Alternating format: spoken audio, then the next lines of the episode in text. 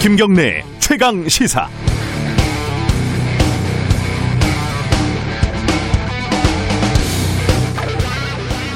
점심 때 팀원들 한 7명하고 밥을 먹으러 갑니다. 어, 오늘은 어디를 갈까? 매일매일 가던 어, 중국집 서초 반점이 지겹습니다. 맛도 별로고 건강에도 안 좋은 것 같고 사장님도 좀 무섭게 생겼고 얼마 전에는 바퀴벌레 비슷한 게 나왔다는 얘기도 돌아요. 요 옆에 새로 순대국집 하나 개업했다는데 어, 이름이 좀 이상합니다. 공수처라고. 이름은 이상하지만 한번 가보자. 중국집에 불만이 많았던 서초반점에 불만이 많았던 팀원들이 가보자고 합니다. 근데 두 명이 죽어도 싫다고 합니다. 자기들은 점심에는 무조건 서초반점 짜장면을 먹어야 한다고요. 야, 순대국 집에는 순대국 말고도 여러 가지가 있다는데 한번 골라봐라. 먹기 싫은 거 안 시킬게. 시키라고 안 할게. 그래서 우여곡절 끝에 순대국집에 갔습니다. 그런데 문, 메뉴가 문제입니다. 이 순대국이 싫다. 뼈다귀 해장국도 싫다. 뜨거운 거 먹다가 입천장 다 까진다. 뼈다귀는 괴물같이 생겼다. 주문이 안 됩니다. 점심시간이 얼마 남지 않았습니다. 자, 됐고. 자, 순대국으로 통일. 사장님, 순대국 보통 7그릇 주세요. 난리가 났습니다. 내가 싫어하는 메뉴 안 시킨다고 했잖아. 야, 그게 안 시킨다는 거지. 아예 안 시킨다는 거지. 니들 때문에 전부 밥을 못 먹고 있잖아. 이 약속은 약속이지, 이 거짓말쟁이들아. 이 말다툼이 벌어지고 쌈박질이 벌어집니다. 이러다가 나라 망한다. 이런 말까지 나왔습니다. 하지만 이제 곧 순대국이 나올 겁니다. 이제 어떻게 되나요? 어, 근데 막상 먹었는데 맛도 별로고 양도 적어서 실망할 수도 있습니다. 새로 생겨서 종업원도 서투르고 어수선할 수도 있죠. 먹어봐야 알겠죠. 그런데 그 중국집 서초반점 요새 벌레 나온 것 때문에 구청 위생과 단속에 걸려서 난리라고 합니다. 중국집 사장님은 구청장이 표적 단속했다 그러고 있다고 하는데 진짜 바퀴벌레면은 장사를 아예 못할 수도 있다고 합니다. 그나저나 그 집 주방장은 어쩌자고 룸사롱에 가서 옆집 삼겹살집 사장님한테 96만 원어치 술을 얻어 먹었는지 어찌됐건 기왕 생긴 순대국집 식당 맛있으면 좋겠습니다. 덕분에 서초 반점도 정신 차리고 청소도 좀 수시로 하고 짜장면 만들 때 양파도 고기도 신선한 걸로 좀 팍팍 넣어줬으면 좋겠습니다. 12월 11일 금요일 김경래 최강 시사 시작합니다.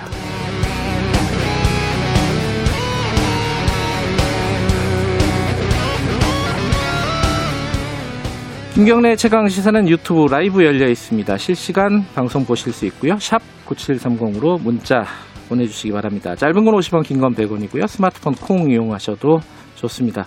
오늘 1부에서는요. 어, 제 공수처법 통과 개정안이 통과가 됐고요. 어, 그래서 그 관련된 얘기를 오늘은 여당 쪽 더불어민주당 박주민 의원하고 좀 얘기 나눠보고요. 징계위 얘기도 좀 해야겠죠. 2부에서는 지금 윤우진 전 세무서장, 그 윤대진 검사장의 형이죠. 어, 그 사건 재수사 관련해 가지고 새로운 부분들을 좀 취재하고 있는 뉴스타파 한상진 기자와 함께 그 사건의 전말에 대해서 들어보도록 하겠습니다.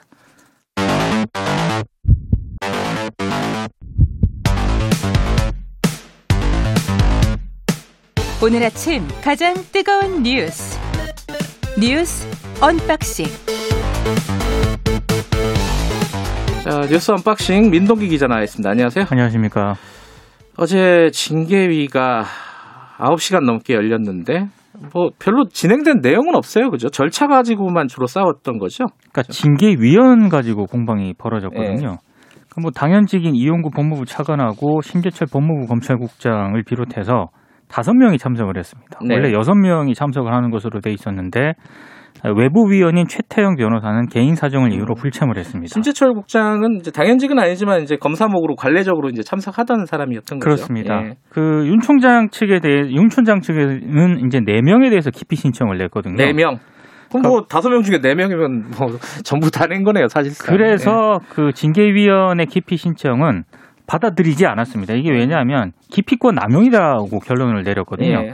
다만 신재철 국장 같은 경우에는 이 윤석열 총장 쪽이 신청한 징계위원 3명의 기피 여부를 결정하는 표결에는 참여를 하고요. 음, 회피를 통해서 심의 자체는 빠졌습니다. 그러니까 여기에 대해서도 윤석열 총장 쪽에서는 아니 기피 대상 위원이 다른 위원회 기피 여부를 결정해서는 안 된다라고 주장을 했는데 이게 받아들여지지 않았습니다. 음, 근데 이제 네 명을 어, 기피 신청을 한 거는 네 명이 기피 될 거라고 생각하지는 않았을 거예요. 그렇죠. 다만 이제 이제 정당성이 없다 이 징계위가 뭐 그런 네. 것들을 부각시키기 위한 전략이었겠죠 아마. 네. 어쨌든 그래서 이제 기피 신청은 이루어지지 않았고 어, 아까 말씀하신 대로 신재철 국장만 안 하는 걸로 네. 일단 일단 결론이 났는데 어. 지금 앞으로 일정은 어떻게 되는 거예요, 그러면은? 15일 오전 10시 30분에 심의를 재개를 하는데요. 15일 다음 주네요. 다음 주입니다. 그러니까 어제는 사실 뭐 징계 자체에 대해서는 거의 논의를 못 했거든요. 음, 네. 그러니까 15일에는 윤 총장의 징계 사유를 둘러싼 본격적인 증인 신문이 진행이 될 것 같습니다. 증인 신문 오늘 어제 하나도 못 한 거죠. 그러면? 거의 못 했습니다. 음. 하나도 못 했고요. 예. 그래서 2차 길 15일에는 뭐 이성윤 서울중앙지검장하고요 한동수 대검 감찰부장을 비롯한 8명이 증인으로 좀 나오기로 되어 있거든요. 네. 그래서 가능하면 윤 총장의 징계 여부라든가 수위도 15일 결정이 될 수도 있다 이런 전망이 나오고 있습니다. 어, 하루 15일도 또 딱 예상하긴 좀 쉽진 않겠네요. 그죠? 제가 봤을 때는 넘어갈 어, 수도 있을 것 같습니다. 예. 예. 물론 이제 길어지면은 이게 혼란 상황이 어, 부담스럽지 양쪽 다. 그렇죠. 예. 그죠? 어, 어제 법무부 그 징계위원회가 열린 법무부 청사가 이렇게 얘기해도 되나요? 볼만했다고 그러더라고요. 아니 예. 뭐 저기 추미애 장관을 응원하는 꽃바구니와 함께 예. 또 비판하는 근저 화환들이 같이 놓였거든요. 양쪽 다 보냈다는 거네요. 예, 양쪽 다 놓였는데 네. 그리고 뭐 집회 지지자들 또 집회 있지 않습니까? 네. 그것도 같이 열려가지고요 신경전이 좀 굉장히 좀 뜨거웠던 모양입니다. 네. 자, 어제 공수처법 관련된 거는 우리가 어, 좀 이따가 어, 박주민 의원하고 자세하게 얘기를 나눌 거니까 어, 그거는 그때 얘기하도록 하고 국회 상황 중에 조금 어, 후폭풍이 일고 있는 게 있어요. 그 중대재해기업 처벌법이 왜 통과가 안 됐느냐 이 예. 부분하고 예컨대 뭐 전속 고발권 이거 공정위법이죠. 네. 어, 이 부분이 폐지를 하려고 했었는데 왜 폐지가 안 됐냐? 이거 대통령 공약, 공약 사항이었는데 어, 지금 어, 지금 얘기들이 민주당 쪽에서도 많이 나오고 있는 거죠. 민주당이 약간 지금 혼돈 음, 양상을 보이고 있습니다. 네. 어제 이낙연 그 대표가요 SNS에 중대재해기업처벌법 제정을 또 공언을 했거든요. 예. 그러니까 아침에 출근했다 저녁에 돌아오지 못하는 사회는 정상이라고 할 수 없다. 그래서 예. 중대재해를 예방하고 책임을 강화하는 법을 최대한 이른 시기에 제정하겠다. 이렇게 SNS에 썼습니다. 네.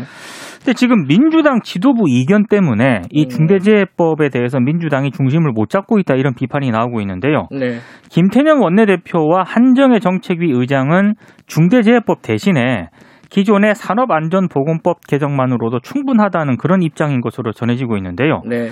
처벌을 강화하는 것보다 뭐 경제적 제재라든가 예방에 더 무게를 중- 두고 있는데 문제는 지금 민주당 내부에서도 아니 중대재해법 제정해야 된다 이런 목소리가 커지고 있다는 점입니다. 네. 뭐 어제 비공개 의원총회가 있었다라고 하는데요. 이때 이제 공수처 등 개혁 입법도 끝났으니까 중대재해법 제정에 힘을 쓸 써야 한다 이런 목소리가 또 나왔다라고 하고요. 네. 김태년 원내대표도 이런 점에 대해서 충분히 인식하고 있다 이런 음. 취지로 또 발언을 했습니다. 근데 논의를 제대로 안 한다는 게 제일 문제인 것 같아요. 이게 그게 제일 문제죠 진짜. 공청회 뭐 15분 하고 네. 그 다음에 이제 논의가 없는 거잖아요. 그렇습니다. 사실은 예, 그 여러 가지 교통 정리를 다 이게 안 보이는 데서 하려고 하니까 그렇습니다. 어, 상임위 같은 데서 좀 터놓고 이게 어떤 게 문제가 있는 건지 그리고 여론한테 호소도 하고 네. 좀 공개적으로 했으면 좋겠는데 그게 잘 진행이 안 되죠. 어찌됐든 이 관심이 없다기보다는 어, 교통 정리가 안 돼 있다 이렇게 보는 게 맞는 것 민주당 같아요. 내부에서 이견이 음. 있는데 이게 도- 교통 정리가 안 되고 있습니다. 네. 전속 고발권 이 부분은 뭐 정의당도 강하게 반대 아, 반발하고 있고 그죠. 네. 이 민주당 내부에서도 좀 얘기 나오고 있어요. 그러니까 이상민 의원이 또 SNS에요. 네. 어, 이 공정거래법상 전속 고발권 폐지는 했어야 한다. 음. 본인이 재추진하겠다라고 또 아, SNS에 재추진하겠다. 재추진하겠다라고 썼고요. 음. 예. 어, 지난 주말에 당정청 회의를 거치면서 유지로 이제 급격하게 선회를 한 것으로 지금 알려지고 있는데 네. 일단 재개 입장을 고려한 것 같고 전속 고발권 폐지가 검찰 힘을 키운다는 그런 주장에 민주당 지도부가 사- 약간 좀 흔들리지 않았나 이런 음. 지적도 나오고 있습니다. 예. 어제 저희 홍익표 의원도 좀 아쉽다는 입장을 그렇습니다. 얘기를 했고 김기식 어, 미- 더미래연구소 위원장도 이해가 잘 안 된다.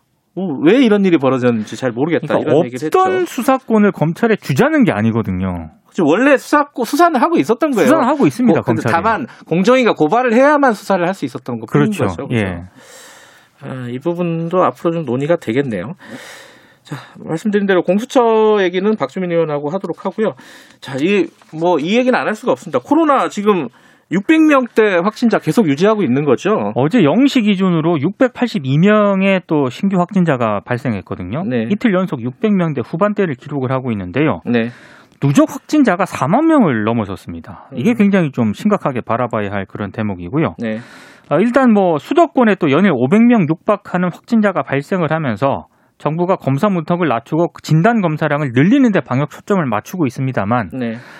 아, 이게 지금 제대로 잡힐 수 있겠느냐라는 그런 불안감이 조금 커지고 있습니다. 네, 뭐 정부는 정부 할 일을 해야 되고 방역 방역 당국은요. 어, 국민들은 저희들은 어, 좀 조심해야겠죠. 오늘 개인 또 방역 철저히 네, 해야 됩니다. 오늘부터 예. 금토일 어, 들어갑니다. 조심해야 될 것 같습니다. 자, 어, 뉴스 unboxing 여기까지 하죠.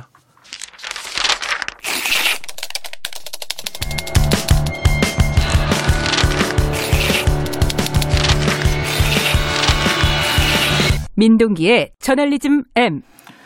아, 저널리즘 M 오늘은 이거 갖고 오실 줄 알았어요. 자, 검사들 술접대가 검찰 수사 결과 확인이 됐습니다. 그죠? 네. 룸사롱에서 수백만 원어치 술을 업자들과 현직 검사 3명이 먹었다.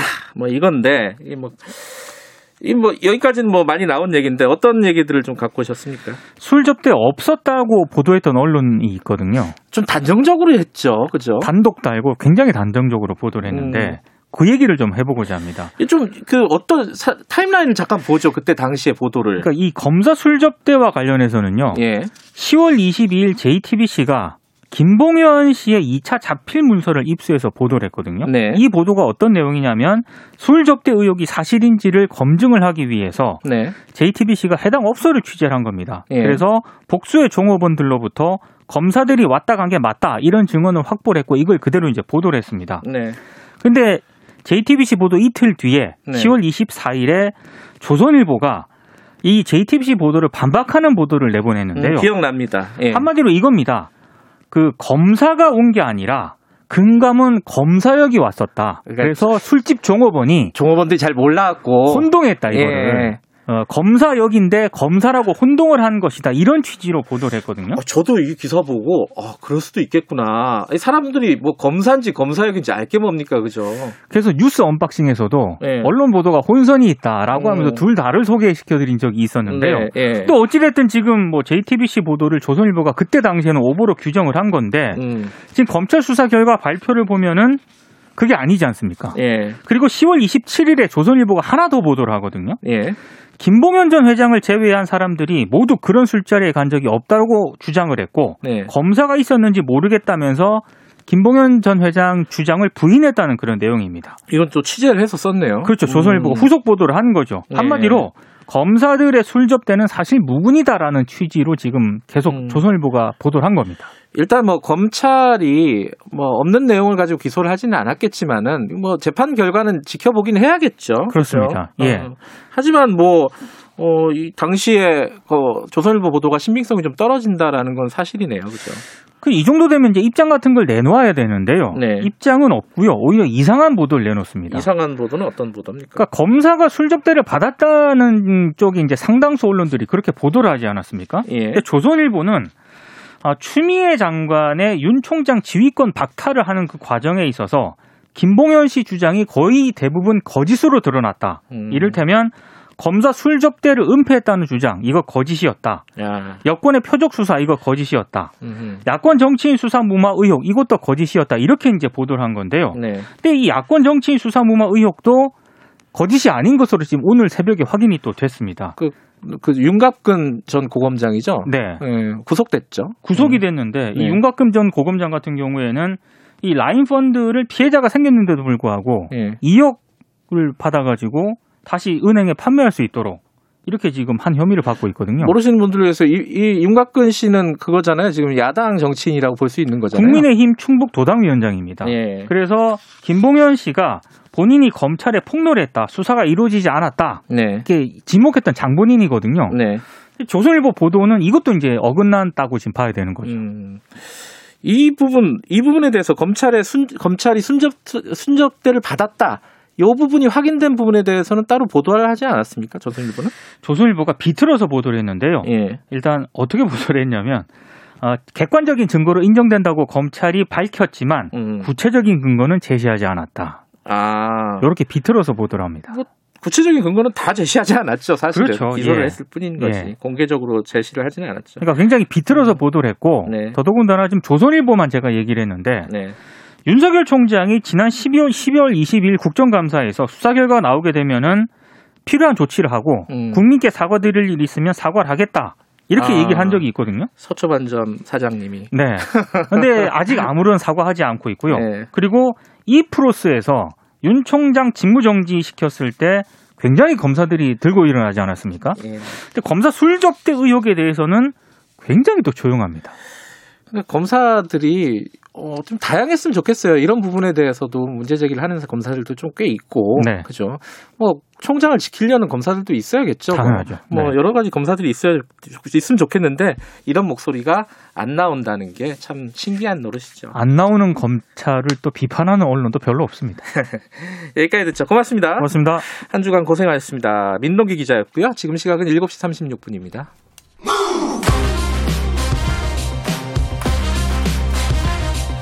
지금 여러분께서는 김경래 기자의 최강 시사를 듣고 계십니다. 네, 공수처법 개정안이 어제 국회를 통과했고요. 이 공수처법이 굉장히 오래 걸렸습니다. 어, 이 대통령 공약, 1호 공약이기도 했고, 검찰 개혁의 상징이기도 한데, 그 부분에 대한 의미, 그리고 앞으로 전망 좀 얘기 좀 들어보고요. 어제 윤석열 검찰총장 징계위 관련된 내용도 같이 좀 얘기 좀 나눠보겠습니다. 박주민 의원 연결하겠습니다. 박주민 의원님, 안녕하세요. 예, 안녕하십니까. 의원님도 소회가 남다르시겠어요. 이게 어, 의원님이 가장 적극적으로 공수처를 추진했던 분 중에 한 분인데 어떠셨습니까? 어제 어쨌든 개정안까지 통과된 부분에 대해서.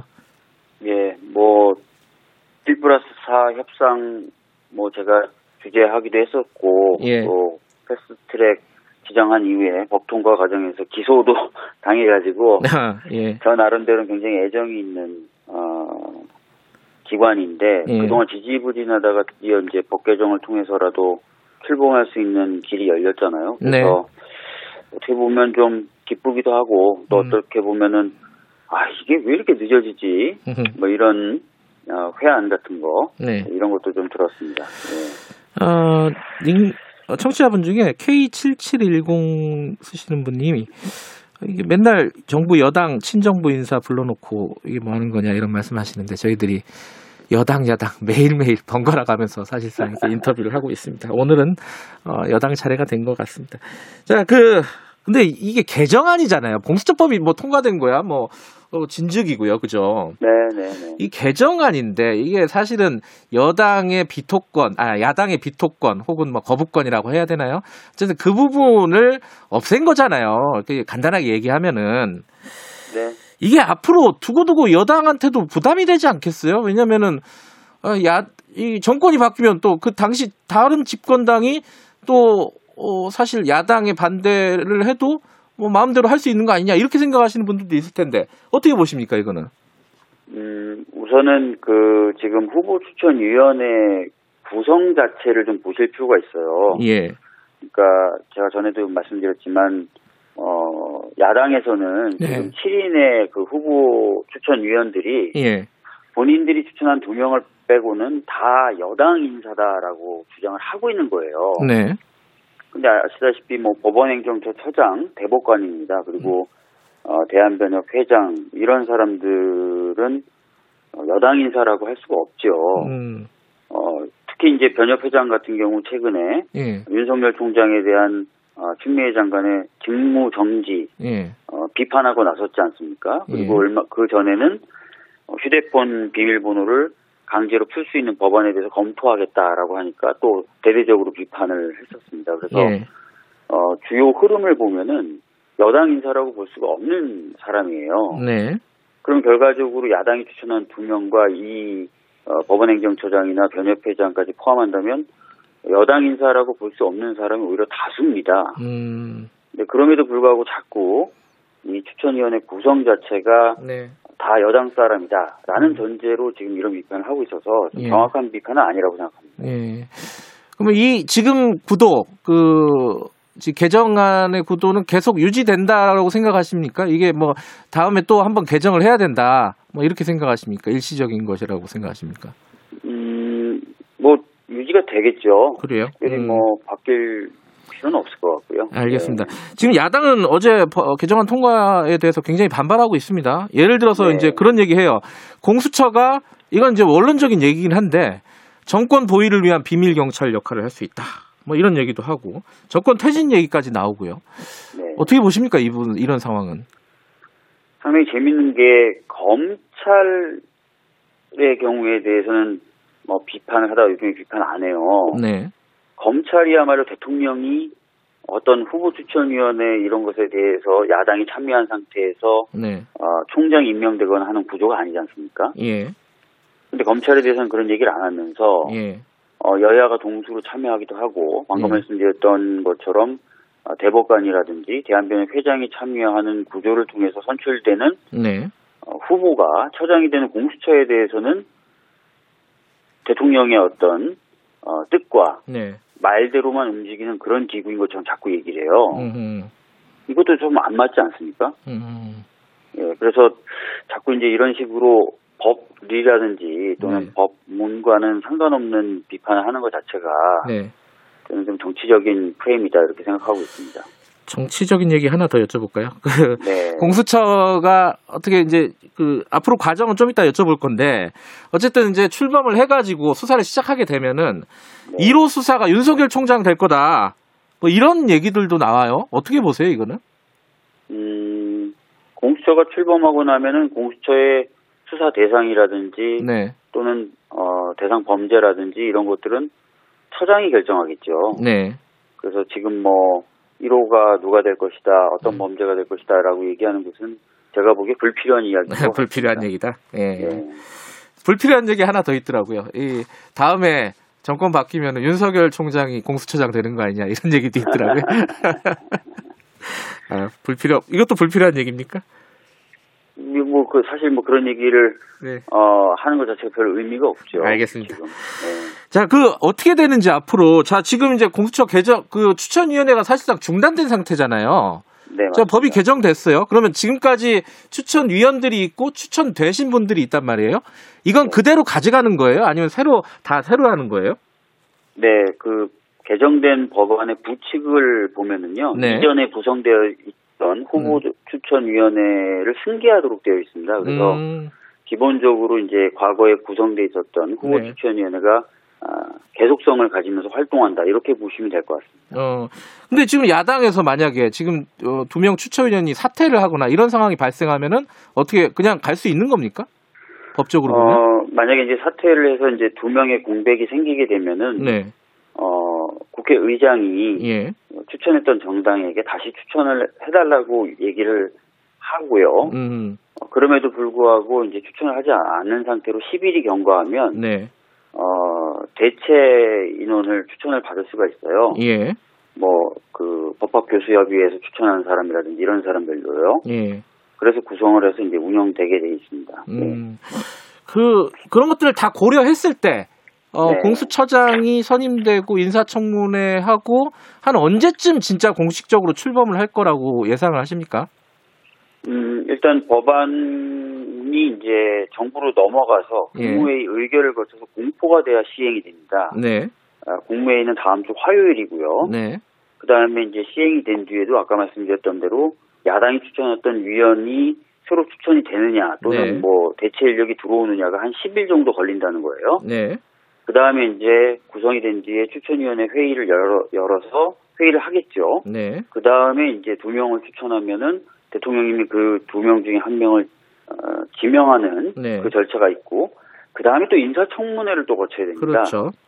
그래서 사실은 어, 아주 빨, 빠르게 이 음. 절차들이 진행된다 하더라도 12월 말쯤 돼야 공수처장이 결정될 것 같아요. 아. 예. 그 리고 나서 이제 그 이후에 또 여러 가지 필요한 절차들을 음. 거쳐야만 이제 공수처가 가동이 되기 때문에 예. 하여튼 처장은 빠르면 올 연, 아주, 아주 연말. 예. 어, 가동은 뭐 내년 1월 말이나 뭐 2월 중순 뭐 이렇게 될것 음. 같습니다. 예. 대통령 얘기대로 새 벽두에 공식적으로 출범하기는 쉽지는 않겠네요, 지금. 스케줄로 보면은. 어, 사실 이제 처장이 임명이 되면요. 예. 사실상 이제 그, 위- 그 기관이 예. 가동은 되는 것입니다. 음. 나머지 이제 어, 일할 직원이나 네. 검사를 뽑는 과정은 필요하긴 하겠지만 예. 어, 구체적인 어떤 어, 그 처에 예. 어, 규, 규칙을 만든다든지 하는 작업들은 음. 할수 있게 되는 것이라서 예. 어, 처장만 뽑혀도 어, 사실상 뭐 출범한 것이다 이렇게 볼 수 있는 것입니다. 알겠습니다. 그 징계위 얘기도 잠깐 해보죠. 그 윤석열 총장 징계위가 결론을 못 내리고 15일로 다시 이제 수년이 됐습니다. 어, 네.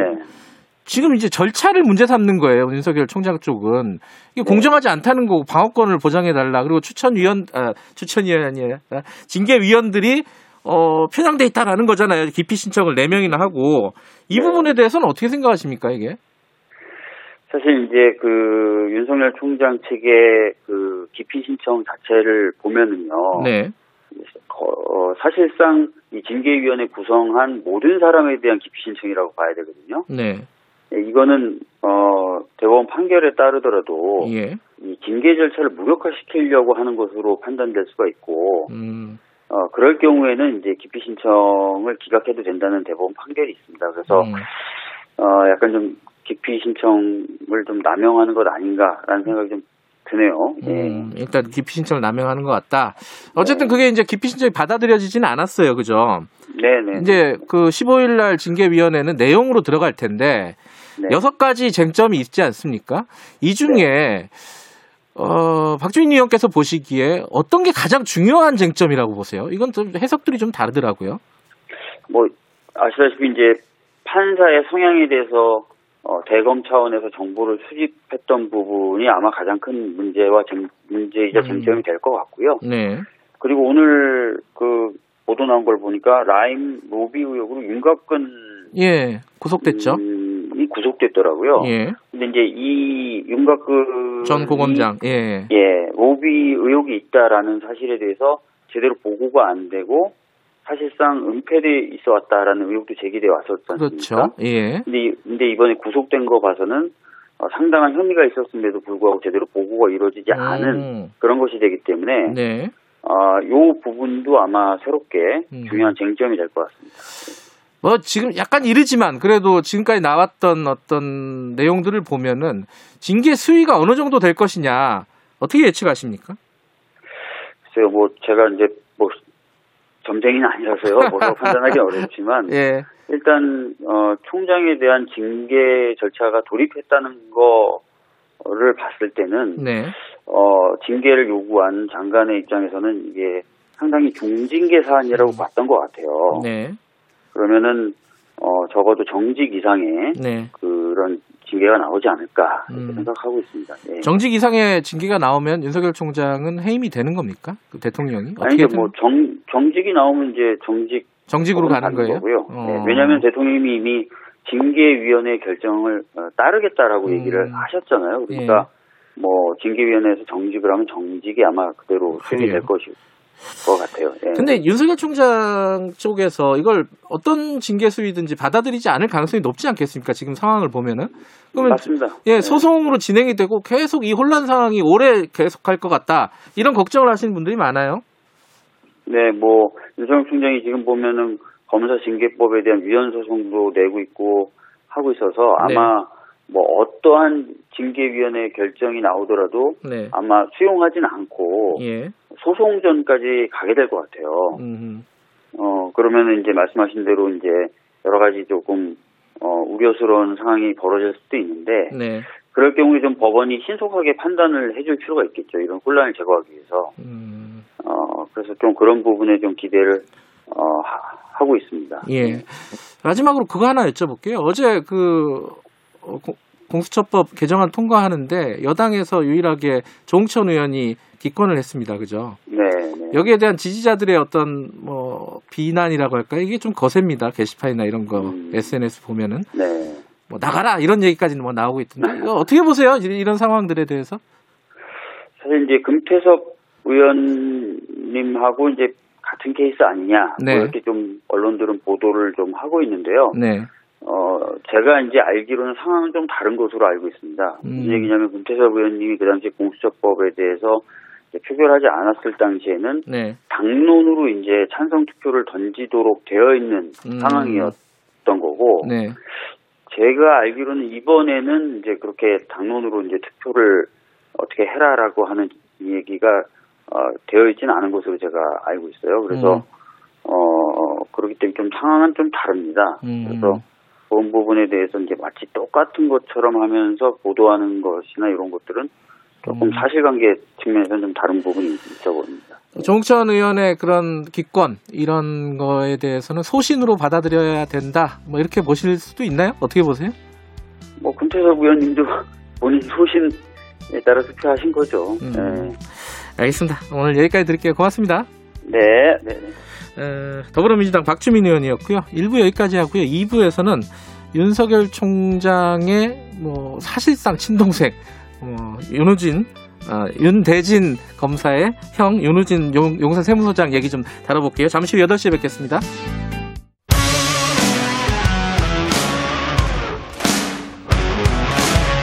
뉴스타파 기자 김경래 최강 시사. 김경래 최강 시사 2부 시작하겠습니다. 지금 뭐 윤석열 총장 징계위원회가 한창 진행이 되고 있는데 관련된 윤석열 총장 관련된 얘기를 하나 좀 해보겠습니다. 제가 아까 잠깐 소개를 해드리니까 어, 청취자분 중에 김정훈님이 윤대진 검사가 나온다고요? 안 나옵니다. 윤대진 검사는 부르기가 힘들고 어, 윤대진 검사의 형 친형이죠. 친형 윤우진 전 용산 세무서장이 뇌물 사건에 연루가 됐었습니다. 이게 2012년도 일인데 그때 당시에 어, 불기소 처분을 받았어요. 어, 윤대진 검사장은 뭐 어, 다들 아시다시피 소윤이라고 불리기도 하고 윤석열 검찰총장하고 굉장히 각별한 사이이기도 하죠. 윤석열 총장 얘기도 그때 당시에 조금 나왔었던 것 같은데 어쨌든 이게 쑥 들어갔다가 윤석열 총장 작년 인사청문회 때 다시 의혹이 제기가 됐는데 그때 이제 여러 가지 얘기들이 나왔습니다. 당시에 이제 윤우진 용산 세무서장 전 용산 세무서장한테 어, 변호사를 소개시켜 준 게 윤석열 총장 아니냐 뭐 이런 의혹들이 있었는데 아니라고 했다가 어, 당시에 이제 어, 그걸 인정하는 녹취록이 공개가 돼서 뭐 사과하고 이런 일까지 벌어졌었죠. 그러다가 그 수사도 있죠. 그 뒤로 또 제대로 진행이 안 됐어요. 그러다가 몇 달 전에 재수사를 착수를 했습니다. 어떻게 진행이 되고 있는지 그리고 당시에 그 윤석열 총장의 음성 파일을 공개를 했던 기자죠. 뉴스타파 한상진 기자 스튜디오에 모셨습니다. 안녕하세요. 네, 안녕하세요. 아, 제가 이렇게 잠깐 개요를 얘기했는데 제가 얘기를 하니까 더 못 알아들으실 것 같아요. 이게 좀 복잡해가지고. 네. 자, 이, 일단은 이게 전사부터 간단하게 정리를 해보죠. 2012년도에 어떤 일이 있었던 겁니까? 네, 제가 전에도 한번 최강시사 나와서 예. 말씀을 한번 드린 적이 있었던 것 같은데 네. 사건이 시작된 건 2012년이고요. 예. 한 서울 소재 대학의 입시 부정 네. 사건을 이제 경찰이 수사를 하던 과정에서 예. 이 관련자의 계좌에서 윤우진 당시 용- 용산 세무서장과의 돈 거래가 확인이 되면서 이제 사건이 시작이 됩니다. 그건 다른 건이죠, 그거는. 네, 그렇죠. 예. 다른 건이죠. 예. 그래서 이제 윤우진 씨의 계좌에서 이제 돈이 이제 이제 이제 업자하고 이제 오고 간 게 이제 예. 나오면서 이제 이제 윤우진 당시 용산 세무서장이 이제 뇌물 사건 이제 비화가 되는데 예. 근데 이게 이게 이 이제 경찰이 이제 수사를 시작했단 말이에요. 예. 서울 서울지방 국- 서울 그 서울 경찰청 광역수사대가 이제 수사를 시작을 했는데 예. 이게 이제 처음부터 이제 사건이 이제 삐거덕거려요. 이제 왜 음. 그러냐면 음. 당시 윤우진 씨의 친동생이 당시 굉장히 잘 나가던 검사였죠. 윤대진. 예. 당시 이제 대검 중수부에 있었던 아, 검사고. 중수부. 예. 네. 그리고 이 윤우진 씨가 이 윤대진 검사의 와 굉장히 가까웠었던 지금 윤석열 검찰총장 음. 이분하고도 또 굉장히 가깝고 당시 특수부장이었죠? 어, 이 사건이 시작될 때는 대검 중수부 중수 1과장이었습니다. 일과정이었고. 예, 윤석열 씨가. 나중에 이제 특수 일부장이 됐구나. 2012년 7월 달에 특수 1부장으로 음, 가니까요. 그러니까 네. 사건이 시작될 때는 이제 중수 1과장이었고 음. 사건 중간에 이제 특수 1부장이 되죠. 예.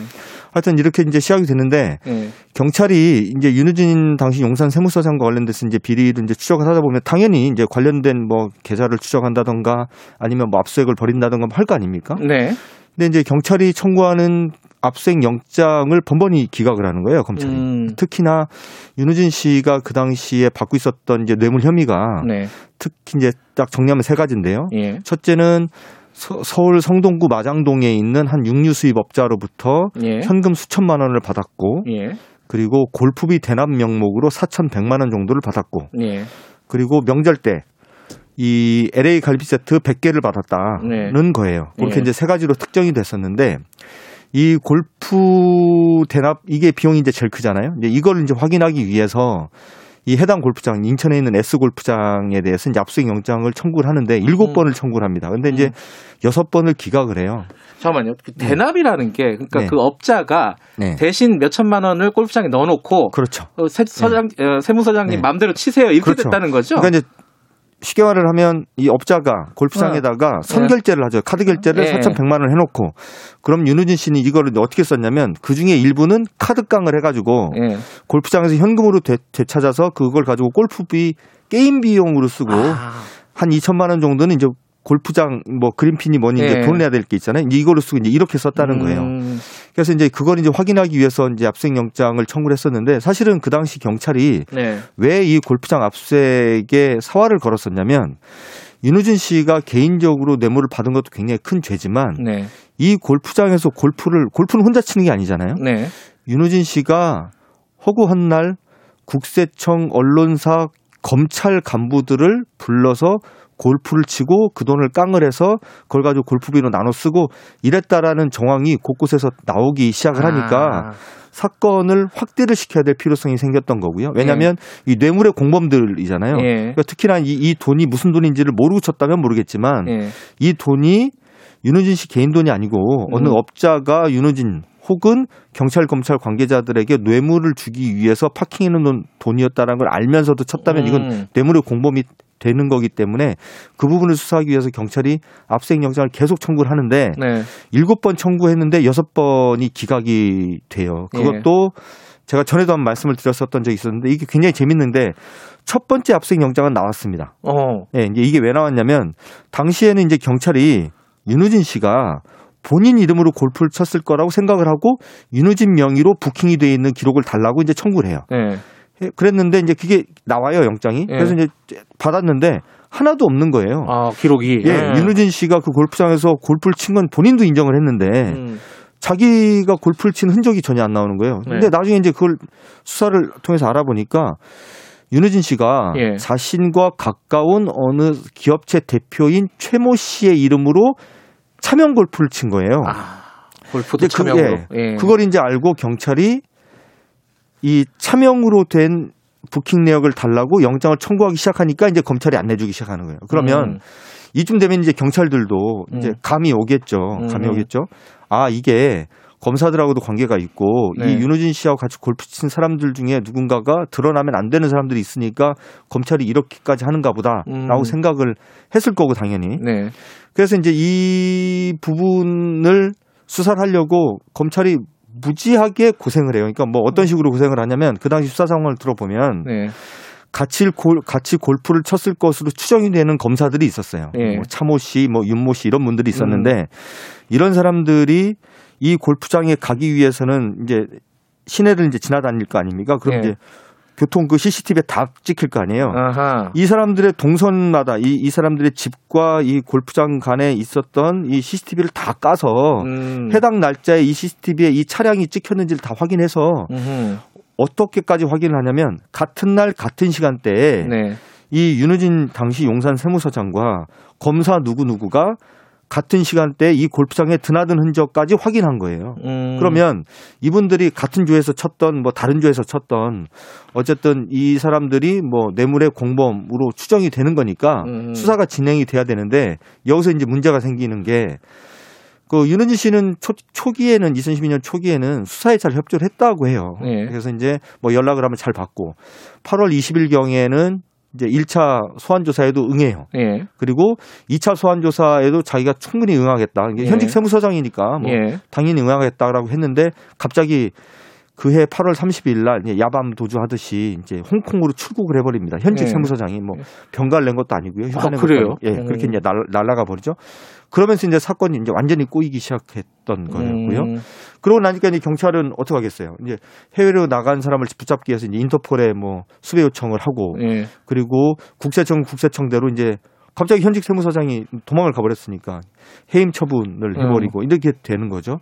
수사는 수사대로 이제 안 되고 음. 그러는 과정에서 이제 검찰 그리고 청와대 같은 곳에서 사건을 빨리 검찰로 송치하라고 해서 압력을 음. 넣었다라는 게 당시 이제 수사 책임 수사 관계자들의 이제 진술이고요. 음. 이 이유가 뭐냐면 다수의 검사들이 관련돼 있는 사건이니까 당연히 이런 사건이 검찰로 가면 어떻게 되겠습니까? 사건 흐지부지 되겠죠. 묻힐 당연히. 가능성이 높죠. 예. 예. 그러니까 이제 이런 걸 막기 위해서 당시 경찰 수사팀이 전방위도 전방위로 진짜 하소연도 하러 다니고 예. 심지어는 저 같은 기자들을 만나가지고 하소연도 하고 예. 이게 사건이 검찰로 가면 안 된다. 어쨌든 경찰에서 압수영장까지 다 받아서 수사를 해서 이 관련자들을 특정을 하는 것까지 우리가 음. 해야 된다라고 계속 요구를 하죠. 근데 그게 이제 받아들여지지가 않았고 이제 윤우진 씨가 이제 그 이후에 어떻게 되냐면 이제 8개월 동안 해외에서 도피 생활을 합니다. 그러다가 네. 2013년 4월 달에 이분이 이제 체포가 돼요. 태국에서 음. 체포가 되는데 이것도 어떻게 체포가 되냐면 참 모양새가 안 좋게 불법 체류자 신분으로 이제 체포가 돼서 음. 한국으로 강제 송환이 됩니다. 예. 그러면 당연히 범죄를 저지른 것으로 추정된 사람이 수사 도중에 해외로 도피했고 그것도 현직 공무원이 예. 고위 공무원이 이분이 또 해외에서 불법 체류자 신분으로 체포돼서 한국에 들어왔으면 이 당연히 구속 수사를 해야 되는 정도 사안이죠. 근데 하지 않습니다. 구속 수사하지 않고 당시 경찰이 이제 수사에 이제 착수를 이제 다시 했는데 이제 한- 한국에 데리고 온 다음에 음. 검찰이 별로 협조 안, 협조 안 해요. 그러면서 네. 이제 사건은 이미 사건을 계속 이제 다시 송치를 음. 요구를 하고 사건이 이제 송치가 되죠. 사건이 이제 바로 송치가 됩니다. 그해 2013년 이제 중반에 바로 송치가 되는데 그러면 바로 이제 수사를 해야 될 거 아닙니까? 이제 검찰이 수사권을 네. 갖고 있으니까 수사 아무것도 안 하고 한 2년 가까이 끌다가 네. 2015년에 갑자기 이제 불기소 결정을 이제 내려요. 음. 이분에 대해서 이유가 뭐냐면 이 서울 성동구 마장동에 있는 육류 수입업자로부터 이 금품을 받은 거는 인정이 된다. 어, 돈은 받은 건 인정을 네, 했다. 인정해요. 어. 그런데 대가성이 없다라는 이유였어요. 음. 예, 대가성이 없기 때문에 이 사람을 뇌물죄로 처벌할 수가 없다. 그래서 어. 불기소 처분하니까 요즘 나오는 얘기랑 비슷하네요. 예, 똑같습니다. 예. 2015년에 이제 이렇게 결정이 나오고 나니까 윤은진 씨는 당연히 제일 먼저 뭘 했냐면 국세청으로부터 해임 처분을 받았잖아요. 해임 처분 무효 소송을 바로 제기합니다. 그리고 네. 두달 만에 승소해요. 음. 그리고 바로 국세청에 복귀해서 일주일 만에 정년 퇴직을 해요. 음, 명예롭게. 예, 영예롭게. 예. 지금 말씀하신 네. 부분에서 이제 그 과정에서 윤석열 총장이 그 윤우진 세무서장한테 어, 변호사를 소개시켜주고 네. 이 부분이 이제 청문회 때 쟁점이 됐던 그렇죠. 것 예, 뭐 그런. 거죠. 네. 자, 근데 오늘 이제 모신 거는 이걸 과- 이 뒷얘기를 계속 취재를 하다가 네. 새로운 혐의점을 좀 발견을 했다. 네. 어떤 혐의점이 나온 겁니까? 윤우진과 관련해서. 어, 일단은 정리하면 두 가지인데요. 예. 윤호진 전 용산 세무서장이 용산 세무서장 재직하던 2012년에 네. 그 지금까지 제가 설명드렸었던 것과는 전혀 다른 음. 사업자로부터 이 음. 업자로부터 이제 그 용유 그 업자가 아니, 아니라 전혀 음. 전혀 관계없는 기업체 대표로부터 네. 그 세금 감면 혹은 세금 저기 세무조사 무마 등의 명목으로 억, 억대 뇌물을 받았다라는 의혹이 하나가 음, 있고요. 네. 두 번째는 이 2012년 본인이 이제 뇌물 사건으로 수수, 수사를 받을 당시 네. 그 사건과 관련돼서 경찰과 검찰의 전방위로 로비가 있었고, 예. 그러니까 이거는 그 육류업자부터 받은 뇌물과는 별개입니다. 예. 그러니까 본인이 수사를 받을 당시에 그 수사를 무마하기 위해서 예. 경찰과 검찰 관계자들에게 로비가 있었고 그 예. 과정에서 이 성동구 마장동에 있는 성- 아까 계속 제가 말씀드렸죠 육류업자 예. 그 사람한테서 추가로 뇌물을 받아서 그 돈을 음흠. 검경 관계자들에게 전방위로 살포했다라는 의혹이 이제 제기가 됐는데 예. 이제 이런 의혹이 이제 나오게 된 게 이제 최근에 추미애 법무부 장관이 윤석열 검찰총장의 수사 지휘를 배제하는 수사 예. 지휘권을 이제 발동을 하잖아요. 네. 발동을 한 뒤에 서울중앙지검이 이제 뒤늦게서야 예. 이 윤우진 뇌물 사건에 대해서 이제 재수사 이제 시작이 됩니다. 네. 그래서 그 윤호진 씨가 재직했었던 용산 세무서와 음. 중부지방국세청과 그리고 인천에 있는 그 문제 S골프장에 대해서 압수수색 영장을 이제 지- 집행을 해요. 8년 만에 압수수색을 그렇죠. 하는군요. 예. 예. 그래서 진행을 하는데 이제 그렇게 진행하는 과정에서 윤우진 씨 그리고 이제 육류업자 김모 씨 이런 음. 분들의 이제 주변 인물들에 대해서 계속 이제 탐문을 제가 좀 해왔고요. 네. 지난 수개월 동안 이렇게 탐문해왔고 이분들의 움직임이나 이분들과 관련된 2012년 당시의 사건에 대해서 제가 이제 계속 추적을 하다가 이분들 주변에서 이제 사실은 이것 말고도 음. 윤우진 씨와 관련된 의혹들이 굉장히 많고 음. 그리고 그 중에서 가장 문제가 되는 게 이러이런 것이고 네. 그런 내용을 직접 내가 목격하거나 그 내용을 내가 청취해서 들었다라는 진술들이 곳곳에서 이제 나오기 시작하는 겁니다. 그래서 이제 음. 그걸 이제 맞추다 보니까 사실은 이게 이제 설만 있는 거라서 예. 뭐 이렇다더라 저렇다더라 이제 이것만 갖고 기사를 쓸 수가 없었는데 제가 이제 기사를 쓰게 됐던 가장 중요한 단초가 된 게 하나 있었는데 갑자기 그 과정에서 세무법인 하나가 이름이 이제 튀어나오게 된 거예요. 예. 근데 이게 뭐냐면 이 세무법인이 2012년 얘기를 잠깐 다시 해드리면 2012년 수사 당시에 서울경찰청 광역수사대에서 윤우진 씨가 가지고 있었던 휴대폰을 압수수색을 합니다. 네. 했는데 윤우진 씨가 차명폰을 두 개를 가지고 있고 본인 핸드폰 하나를 갖고 있고 핸드폰 세 개를 굴리던 사람이에요. 이른바 대포폰. 대포폰이죠. 예. 예. 근데 그 중에 가장 오래된 휴대폰 그리고 예. 가장 많은 사람들과 전화 통화가 한 흔적이 나온 대포폰이 명의자를 보니까 굉장히 유명한 세무법인 D 세무법인의 대표 명의로 돼 있는 거예요. 아하. 그래서 도대체 이 세무법인과 이 윤우진 씨가 어떤 관계인지에 대해서 당연히 수사를 했겠죠. 네. 당연히 뭐 차명폰이니까 본인이 뭐 그 사용료를 내면서 쓴 건 아닐 거고 네. 그래서 거기에 대해서 사실은 수사를 일부 진행을 했었어요. 음. 그러다 보니까 당시에 이제 그 나왔던 얘기가 이 세무법인하고 윤우진 씨 사이에 뭐 이런저런 이제 뭐 거래 관계로 추정되는 흔적들이 좀 나온 네. 겁니다. 이제 이런 게 나왔는데 수사가 더 진전이 되지 못하고 윤우진 씨가 이제 해외로 도피를 한 거죠. 음. 그랬는데 이번에 이제 제가 이제 취재를 하는 과정에서 윤우진 씨가 이 같은 세무법인, 이 D 세무법인을 통해서 사업자 어느 사업체 대표로부터 아까 말씀드렸듯이 세무조사 무마 그리고 네. 세금 감면 등의 명목으로 한 3년에 걸쳐서 돈을 한 억대 돈을 받았다라는 얘기가 전혀 관계없는 사람들 입에서 딱 나오기 시작하는 거예요. 이 음. 세무법인 이름이 특정이 되면서 네. 이제 여기에 제가 이제 그 나름 음. 의미가 있는 진, 이제 증언이다라고 생각을 해서 이제 추가로 취재를 음. 했었던 것이고 그걸 이제 관련자들로부터 이제 cross cross check를 하다 보니까 같은 시기에 이제 주장들이 반복해서 나오고 있어서 저는 이건 굉장히 굉장히 신빙성이 높은 주장일 음. 것이다라고 추정을 해서 이제 제가 기사를 쓴 거고요. 이 세무법인은 2015년 6월 달에 국세청을 정년 퇴직한 후 윤우진 씨가 처음으로 들어간 음. 직장이기도 합니다. 음. 그러니까 사실은 이게 이 검찰이나 국세청 같은 곳들을 오랫동안 취재했었던 기자들은 많은 많이 이제 들었었던 경험들이 있을 텐데 네. 주로 이제 국세청의 이제 간부들 중에 과거에 문제가 됐던 분들 몇몇 사람들을 보면 이런 식으로 돈을 먹어요. 이제 본인이 업자로부터 직접 돈을 받는 경우는 거의 없고요. 음. 본인이 재직 기간에 뭔가 뇌물을 받을 일이 있으면 본인이 어떤 세무법인을 지정해서 그 네. 세무법인에 돈을 돈을 이제 이제 파킹을 하도록 한 다음에 본인이 퇴직해서 그 세무법인에 세무사로 음. 취업을 해서 한 1년, 2년 동안 그 파킹해 놓은 돈을 이제 찾아가고 아. 그리고 이제 세무법인을 다시 퇴직해서 개인 세무사를 이제 개업하는 게 일종의 패턴 같은 거예요. 음. 이렇게 해서 문제가 됐던 국세청 간부들이 몇몇 있었고 과거에. 근데 그 케이스하고 똑같습니다. 지금 이제 나오고 있는 음. 의혹이. 그래서 저는 굉장히 신빙성이 높다. 이건 수사를 해봐야 될 필요가 당연히 있다. 그러니까 2012년도에 받아 어, 드러났던 불거졌던 뇌물 의혹과 또 다른 네. 뇌물 의혹들이 지금 그 한상진 기자 취재 결과 네. 좀 나오고 있다. 네네. 이 부분은 확인 어, 수사가 필요한 상황이다. 네네. 이런 말씀이시고 아까 말씀하신 그 받은 돈을 또 이게 육류업자로부터 또 네. 받- 받은 돈을 검사나 언론인들한테 살포를 했다. 네. 이 부분은 어디까지 좀 특정이 가능합니까? 아, 이 그 당시에 2012년 당시에 제가 아까도 이제 계속 설명을 드렸지만 사실은 2010년 당시에 경찰 수사에 들어온 검찰 쪽의 외압 예. 그리고 청와대의 외압은 사실은 상상하기 힘들 정도입니다. 네. 압수수색 영장을 특별한 사유 없이 네. 여섯 번이나 기각을 했었던 검찰의 행태도 굉장히 좀 문제가 있고요. 네.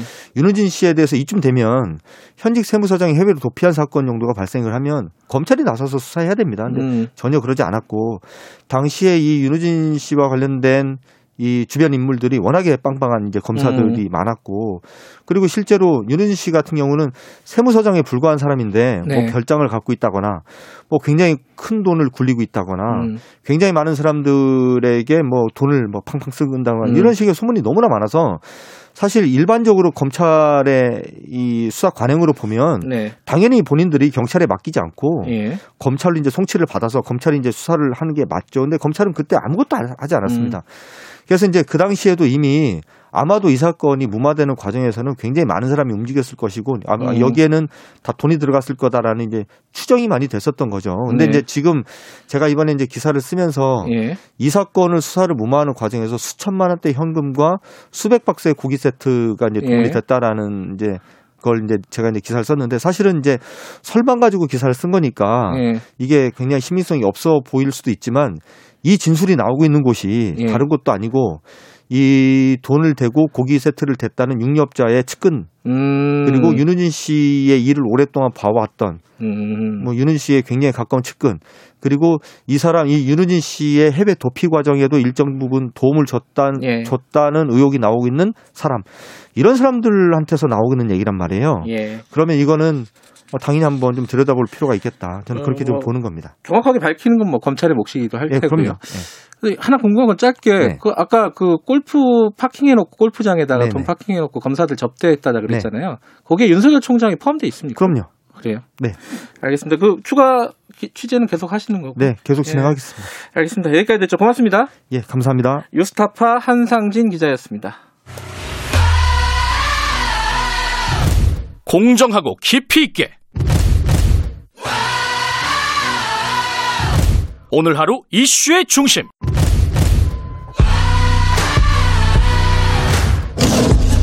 김경래의 최강 시사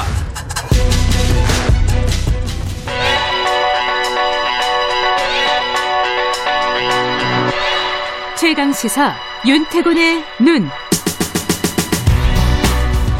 자, 의지와 전략그룹 더모아의 윤태곤 정치 분석실장 나와 계십니다. 안녕하세요. 네, 안녕하세요.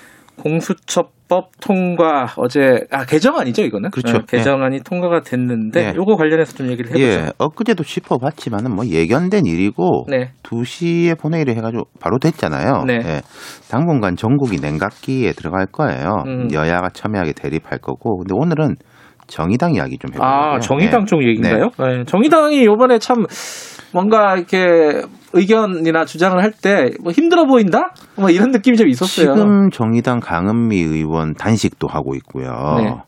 지금 이제 국회에서 공수처법도 공수처법인데 다른 법들도 우르르 같이 처리가 많이 됐지 않습니까? 맞아요. 뭐 공정거래, 네. 공정경제 3법 뭐 이런 네. 거. 예. 원래 이게 비 오면은 막 이렇게 쏟아붓는데 그 과정에서 이제 정의당이 정의당 주장으로 민주당한테 뒤통수 맞았다. 음. 뭐 이런 것도 있었고 갈등이 심화됐어요. 예. 그러니까 정의당 입장에서 뒤통수 맞았다라고 하는 것은 공정위의 전속 고발권 폐지 문제. 예. 정의당의 찬성을 이끌어내기 위해서는 안건 조정 소위에는 이제 정의당 의원이 들어가 있었거든요. 네. 여기서는 이제 아, 우리 폐지할 거다.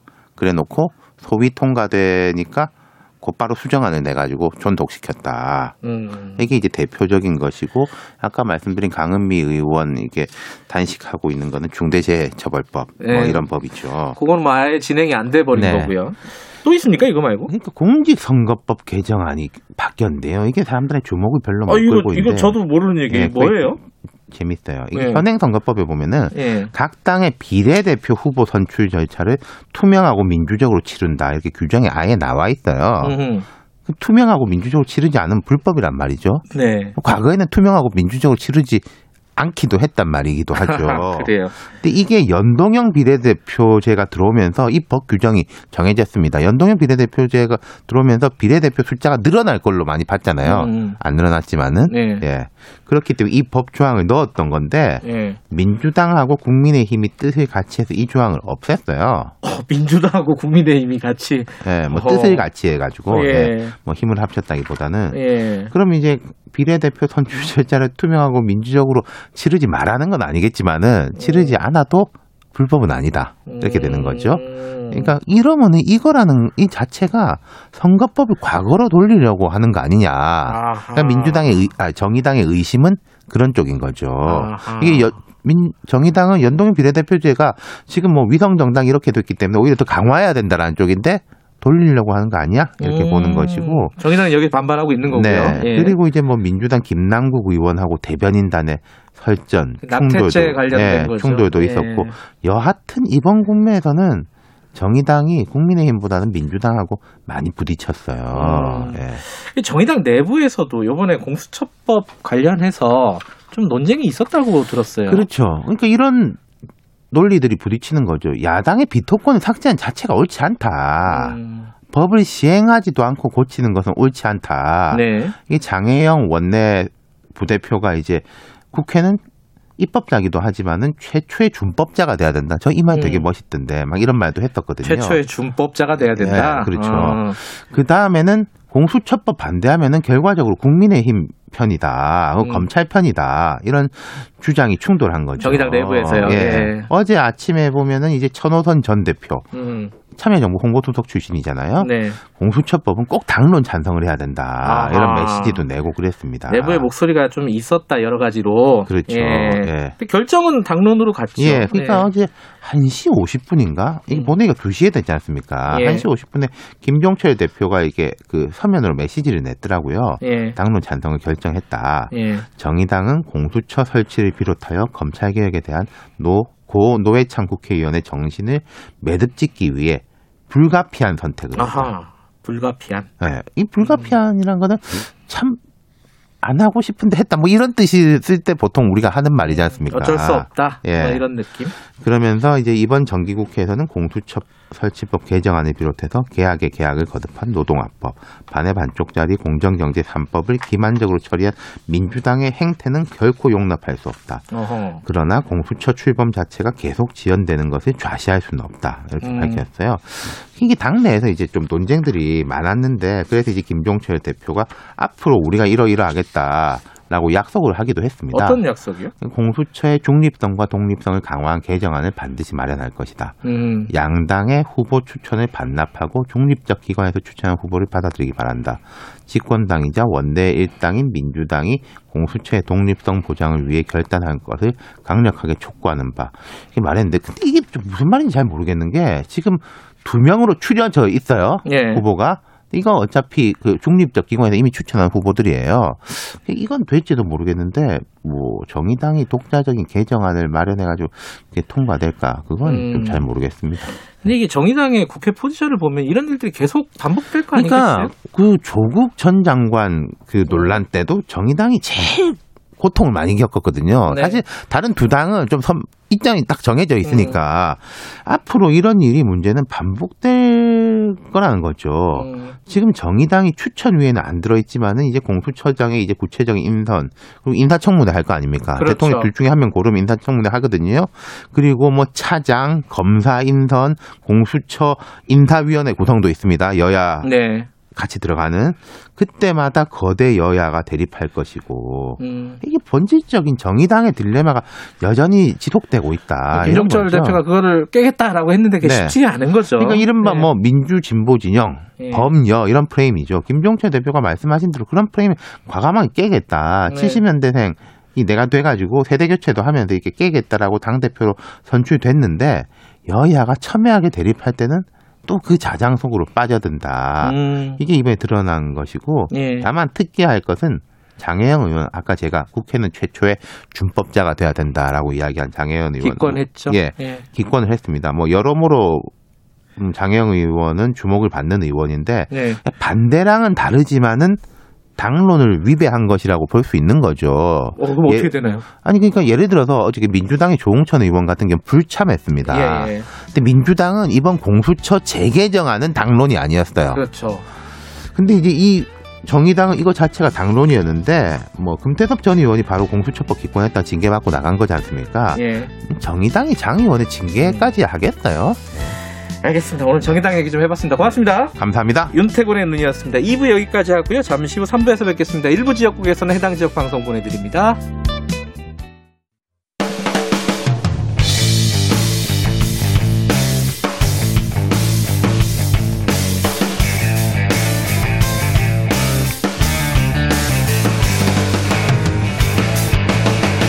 김 김경래의 최강 시사.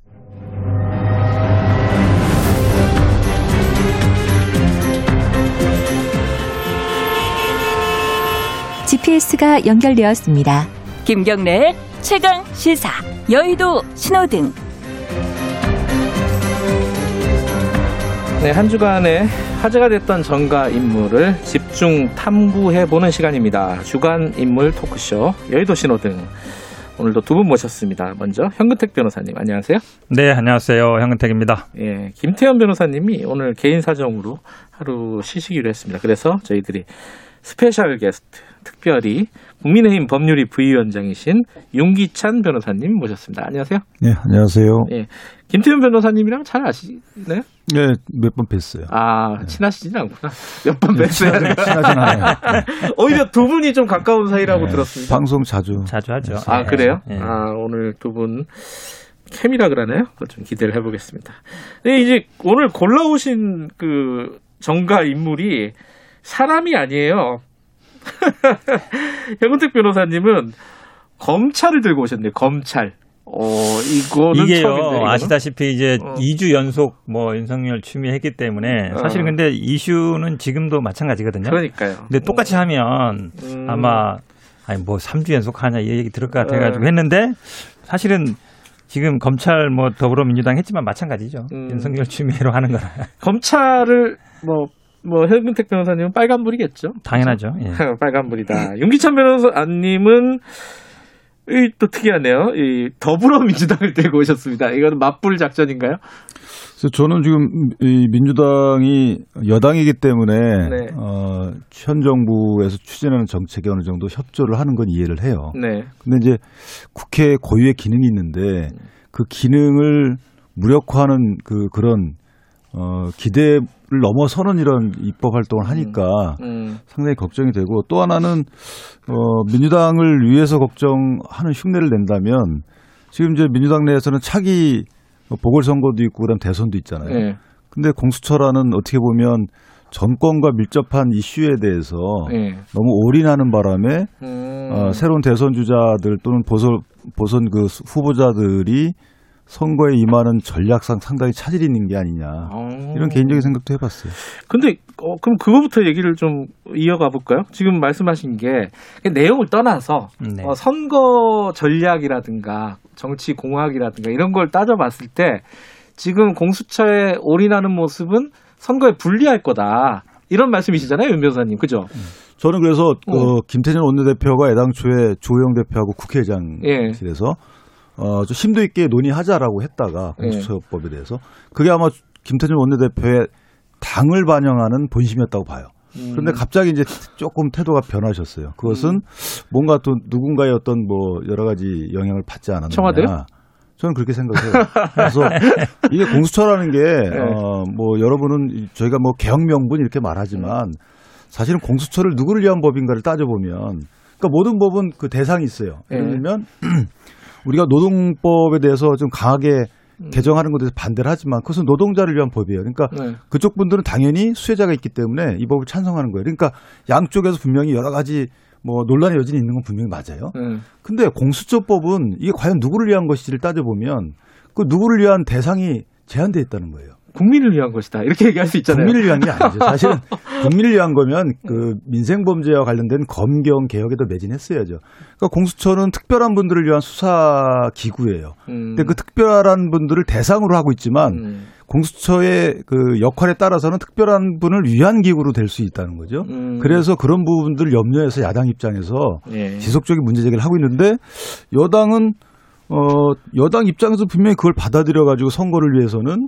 어 이 그 그런 행보를 보여야 되는데 이상하게 여기에 대해서는 알겠습니다. 굉장히 떨어짐에도 윤 불구하고 변호사님, 중요- 아, 예, 예. 중요한 지적은 하셨는데 결국은 이제 공수처법 개정이 선거에 유리할 것이냐 불리할 것이냐 해석이 저긴 다 반대라고 보는데 예, 저는 오히려 예. 더 유리하다고 봅니다. 왜 그러냐면 지금 좋은 지적하셨어요. 김태년 원내대표가 조영 원내대표하고 법은 바꾸지 말고 후보자를 동의한 선에서 한번 해보자는 얘기가 나왔을 음, 때 네. 지지자들 사이에서 난리가 났어요. 음. 왜 이번에 왜냐면 이게 3년 후에도 똑같은 일이 반복될 텐데 앞으로 그러면 이번만 하고 말 거냐 음. 이 얘기 되게 많았거든요. 그러면서 굉장히 비판을 많이 받았고 이 공수처법이라는 게 단순히 뭐 지금 1, 2년 된 문제가 아니잖아요. 96년 처음 나오게 했지만 뭐 김대중 대통령 특히 노무현 대통령 때 이거 굉장히 추진하려고 했다가 안 됐단 말이죠. 네. 그러니까 우리 당 지지자들 사이에서는 그러니까 지지율이 떨어지는 원인이 이제 양쪽으로 볼 수 있는데 말씀처럼 중립지대에 있는 사람들이 너무 좀 밀어붙인다고 볼 수 있지만 제가 보기엔 오히려 우리 당의 지지자들은 아, 확실하게 좀 개혁을 하고 180석 만들어졌는데 뭐 하고 있냐. 좀더 확실하게 해야 되는데 제일 중요한 게 공수법이고 이거 하나 제대로 못 해가지고 어떻게 우리가 180석 만들어준 거 역할을 못 하는 거 아니냐 이런 일도 있거든요. 오히려 그런 면에서 본다 그러면 우리 당 지지자들 이런 부분들의 이 그 개혁 요구에 수- 음. 반응 부응하는 면이 있고 최근에 아마 저는 뭐, 뭐 여론조사 기관에서도 이렇게 좀 법 통과되고 이런 모습을 보면서 약간 지지율 반등 기미도 있는 걸로 봐서는 네. 오히려 이런 개혁 입법을 더 해나가는 것이 지지 음. 산 지지율에 더 도움이 된다라고 제가 한 보고 말씀만. 드리면 예, 용기찬 변호사님. 이게 예. 180석을 만들어준 것은 어, 적극적인 지지층은 물론 바탕이 되지만 그분들만의 힘으로 되는 건 아니죠. 그분들은 뭐 소위 분석가들에 의하면 25% 미만이라고 하는데 어, 지난번 민주당이 얻은 180석을 또 지지율로 분석을 해보면 득표율로 이게 49% 얻은 거예요. 네. 그러니까 49%가 180석으로 여러 가지 선거 뭐 문제 때문에 이렇게 된 건데 대통령 선거도 마찬가지예요. 41% 얻으셨는데 거기에 투표율까지 감안하면 30, 한 7, 8% 정도거든요. 네. 그러면 거기서 24, 5% 빼면 나머지 중도층에서 힘을 줬기 때문에 지지를 줬기 때문에 음. 어, 180석 또는 정권을 어, 창출한 건데 그러면 공수처 부분도 지금 여론조사해 보면 애당초 공수처의 취- 취지는 좋죠. 그런데 이게 진행 과정을 가만히 보십시오.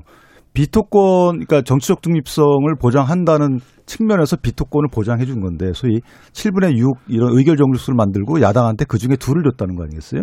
근데 이게 출범에 지연된다는 그거 그 이유 하나만 갖고 비토권을 삭제한다는 말이에요. 음. 그다음에 검 어, 수사기관 간의 그 견제와 균형을 대통령께서 말씀하시면서 공수처라는 곳에 기소권과 수사권 다 주고 그다음에 어, 공수처 수사 대상 범죄를 인지한 경우에는 경찰 검찰은 이거를 전부 다 공수처에 넘겨줘야 되고 네.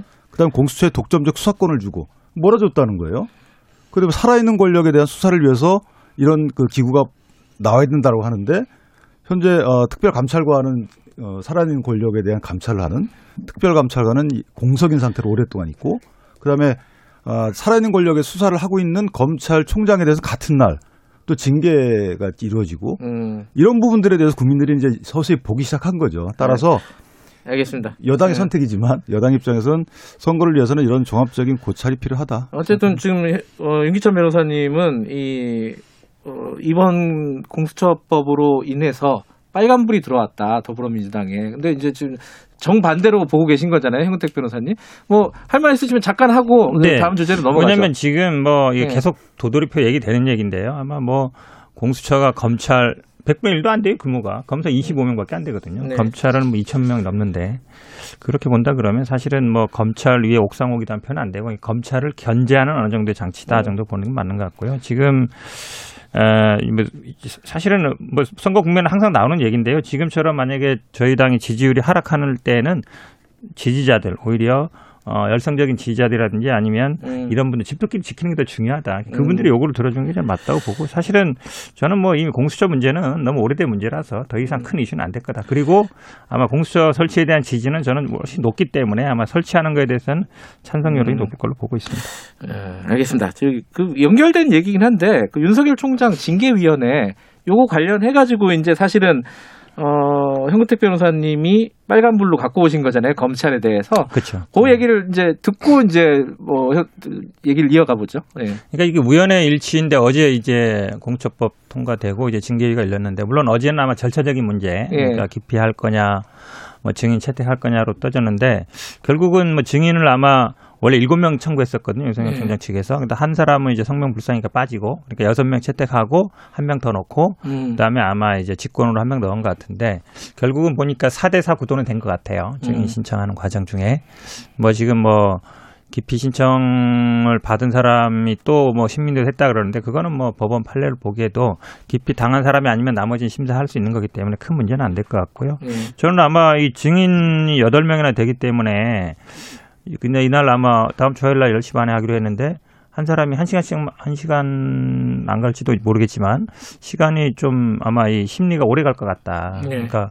8명 물론 다 나올지 안 나올지 모르겠지만 아마 4대4 구도기 때문에 안 나오면 불리하다고 생각할 수 있어서 많이 나올 것 같은데 증인 신문도 굉장히 늦어지면 또 또 미뤄질 수 있어요? 아, 제가 보기에는 뭐 결정이 그날 늦게 나오거나 아니면 또 뭐좀 음. 이후에 나오거나 이럴 수도 있지 않을까라고 보입니다. 근데 지금 사실 중징계 같은 게 나와야지 그 검찰한테 빨간불이 되는 거잖아요. 이게 뭐 징계가 제대로 안 나왔다 그러면은 검찰은 다시 살아나는 거고 윤석열 총장은 오히려 추미애 장관한테 빨간불 되는 거 아니에요? 예전에 생각해 보세요. 윤석열 총장이 예전에 정직 1개월 받았어요. 뭐 네. 때문에 받았냐면 국정원 댓글 사건 네. 할때 나 압박 있었다. 네. 한마디로 얘기하면 내부 정보를 흘렸다. 음. 그걸로도 정직 1개월 있거든요. 음. 근데 지금 생각해 보세요. 지금 나오는 게 보면 뭐 판사 사찰이냐 아니냐도 있지만 아 예를 들어서 그뭐 사건 관계자를 만났다든지 아니면 감찰을 거부했다든지 아니면 지금 무슨 뭐 저- 여론조사에 들어가서 정치 문제 됐다든지 그 제가 보기에 내부에서 아, 나 압박받았습니다. 누가 나한테 외압 넣었습니다. 얘기한 것도 정직 1개월인데 음. 이 여섯 가지 사유가 그거보다 못할까요? 전례로 보면은 아, 그럼요. 그러니까 음. 지- 징계라는 거는 처벌이 아니에요. 그러니까 제가 보기에 그리고 뭐 물론 뭐 징계라는 게 다시 한다고 더 무겁게 나오지 않지만 네. 예전 사례로 보면 이거는 정직 이상 중징계는 피할 수 없는 어떻게. 보세요, 윤기찬 변호사님? 그러니까 윤석열 총장이 당시에 징계받았던 주된 이유는 변호사님 말씀하신 그 점도 있지만, 음. 그러니까 이 법상 징계 사유가 된 것은 사실은 보고 의무 누락이에요. 보고 보고 없이 그냥 그저 체포했다고 하는 거거든요. 음. 그러니까 어 그걸 여기다 대입시켜 보면 징계될 받을 분들은 뻔하죠. 음. 뭐 검, 감찰 담당관 보고 없이 했죠. 감찰관에게 보고 없이 무조건 진행을 했어요. 그 다음에 뭐 한동수 대검 어 감찰부장 감찰부장, 예. 그분도 보고 안 하고 예. 입건도 하고 그랬죠. 그리고 뭐 중앙지검에서도 총장한테 보고 없이 여러 개 하고 있어요. 이거 지금 감찰 그 개시도 안 하고 있단 말이에요. 음. 자, 그건 그렇고 지금 이거 어윤 총장의 경우는 사실은 어 징계 사유는 저는 개인적으로 없다고 보는데 만약에 문제가 된다 그러면 지금 심재철 국장이 증인으로 온 걸로 봐서는 어 재판부 분석 문건과 네. 관련돼서 아마 집중하지 않을까 여권에서는 음. 그런데 어, 이 징계 의결 구조를 보면 실제는 해임 세명이 해임 절반 나오면 해임이 되는 거고요. 예. 그다음에 해임 절반이 안 나오고 과반수 의견 없이 거기에 해임 두 개, 어, 두, 두 명하고 예를 들어서 뭐 감봉 한 명이다. 음. 그러면 감봉이 되는 거예요. 음. 이게 그러니까 그 똑같은 양정 기준 갖고 거기에 과반이 안 되면 과반될 때까지 더 하는 거예요. 아 그래요? 예, 그러니까 뭐 어. 예를 들면 네 명이 과반인데 해임 두 명, 정직 한 명, 감봉 한 명이다. 그러면 원래 해임이 돼야 되잖아요. 감봉이 결정됩니다. 음. 이런 식으로 징계 구조 이 법상 그래요. 그러니까 징계 결정 구조가 그렇기 때문에 그런 결정 구조상의 문제점 하나 하고 그다음에 이게 정치적인 의미 영향이 있잖아요. 그러다 보니까 대통령이나 여당 입장에서도 중징계를 통해서 뭐 정직 이상 가- 하고 음. 나서 소송을 통해서 뒤집어지면 상당히 정치적 타격이 있다. 그래서 음. 저는 개인적으로다가는 견책 내지 감봉 정도로 아, 그래요? 하지 않을까. 물론 징계 어. 사유 부분도 그래요. 이게 실질적 징계 사유를 보면 뭐 여기서 다 시간이 없으니까 말씀 못 드리겠지만 징계 사유로 거론될 만한 것들이 사실은 없어요. 그러나 징계위원회 구성 면면을 보면 사실은 징계 결정은 될 거다. 그런데 아, 그런 여러 가지 면으로 볼 때는 견책 내지 감봉으로 끝날 가능성이 크다. 견책 감봉. 어. 예를 들게 예전에 어. 이제 물론 나중에 재판해가지고 취소소송 되긴 했는데 검찰 내 징계가 세요. 예전에 이문정 검사 사건 있잖아요. 네. 무죄 구형하겠다고 네. 문 닫고 가서 왜 무죄 구형했냐. 그때 정직 4개월 나왔어요. 음. 그러니까 이 검찰 징계라는 게 뭐 지금 아마 대부분 그 물론 뭐 우리 재판할 때도 그렇고 대부분 예전에 그걸 따르거든요. 네. 한마디로 얘기하면 그때도 이문정 검사가 상부의 지시를 안 따랐다, 지휘를 음. 안 받았다 이런 거였거든요. 그러니까 제가 보기에 뭐 견책 감봉 정도는 어찌 보면 그냥 뭐 보고서를 누락했다든지 아니면 이 정도지 지금 나온 정치적인 이런 사건이라든지 아니면 저는 뭐 감찰 거부 하나만으로도 정직 나올 사안이다라고 봐요. 근데 어쨌든 그두 분의 의견이 다른 건 알겠고 그건 이제 뭐 결과 나와봐야 알- 아는 얘기긴 한데 근데 애매하게 예를 들어 정직 2개월 정직 3개월 뭐 이런 게 나오면은 정직하고 다시 복귀하는 거예요? 어떻게 되는 거예요 지금 상황이? 근데 원래는 그런데 네. 통상 그렇게 되면 어, 정직 2, 3개월은 안 해요. 아, 그래요? 한 6개월 정직하면 이상인가요? 6개월 이상을 할, 6개월까지니까. 아, 일반 회사는 1, 2개월도 많이 하잖아요. 근데 이제 이사는 제가 볼 때는 왜냐하면 음. 그렇게 되면 후임자를 물색하기도 그렇고. 그러니까 애매해져 버리잖아요. 네, 그러니까 음. 2개월 동안에 대검 차장으로 가는 것도 부담스러운 것이 음. 대검 차장은 임기가 없어요. 임기가 없고 인사 대상자이기 때문에 사실은 검찰의 독립성을 보장한다고 보기 어려워요. 이런 음. 비판이 야당에서 있을 거고. 음. 그래서 정직 2, 3개월로 가는 것은 아마 선택지에서 제외되지 않을까. 아, 가면은 6개월 6개월이면, 이상? 6개월 음. 뭐 해임, 음. 면직, 그다음에 아까 말씀드린 경징계 이렇게 아. 가지 않겠습니까? 어떻게 나올지는 좀 궁금한데 뭐 의견이 달라가지고 같은 사안에 대해서 뭐 견책 감봉 정도가 아마 어, 개인적으로는 유력하다고 제 말씀하시는 기대치가 거고. 아니고 예. 어, 변호사님 생각과 달리 저는 이 징계 사유가 없다고 보거든요. 그 중징계가 불가피하시다는 거고 그죠? 아니 저도 뭐 공무원 징계 양장 이렇게 음. 많이 들어가 봐요. 그러면 견책 감봉에서 음주운전 한 번 정도 걸리면요. 요즘은 그게 또 무겁습니다. 정직 음. 뭐 한두 번 정도 걸려도 돼요. 근데 우리가 보통 공무원 징계할 때 쭉 양정표가 있어요. 견책 이런 거는요. 뭐 지각을 많이 한다든지 뭐 출근 아니, 잘안 근데 돼. 이 정도 징계 정도 사유가 가지지. 인정되는 걸이 정도 사유 가지고 할 정도는 아닌 징계 것 사유는. 사실은 그러니까 아까 음. 감찰 거부라고 하셨는데 사실은 감찰 거부가 아닌 거죠. 감찰 받겠다고 했어요. 그거는 이제, 이제 서로가 입장이 다른 거고. 알겠습니다. 아, 이경은 님이 현근택 변호사님 목소리 들으면은 이번 주 다 지났구나 이런 생각이 아유, 든다고 감사합니다. 합니다. 저도 이 코너 가 딱 진행이 끝나면은 아, 이번 주 다 끝났구나 이런 생각이 듭니다. 오늘 특별히 바쁘신데 나와주셔서 감사합니다. 윤기찬 변호사님. 네, 자, 감사합니다. 현근택 변호사님도 고생하셨고요. 다음 주에 뭐 어, 결과 나오면은 이 얘기 한 번 더 해야 될 듯한 느낌이 듭니다. 자, 여기까지 듣겠습니다. 고맙습니다, 두 분. 고맙습니다. 감사합니다. 예, 김경래 최강 기사 지금 시각은 8시 46분입니다.